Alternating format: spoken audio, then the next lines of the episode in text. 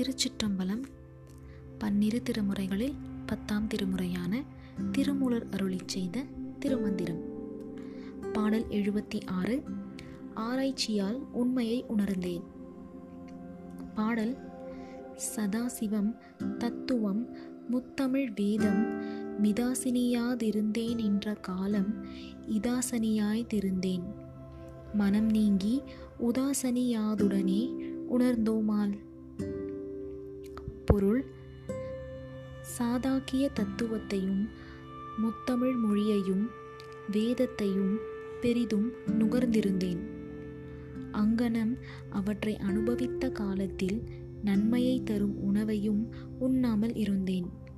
அதனால் மனம் தெளிந்து பாராமுகமாய் இருந்ததால் உண்மை பொருளை உணர்ந்தேன். திருச்சிற்றம்பலம்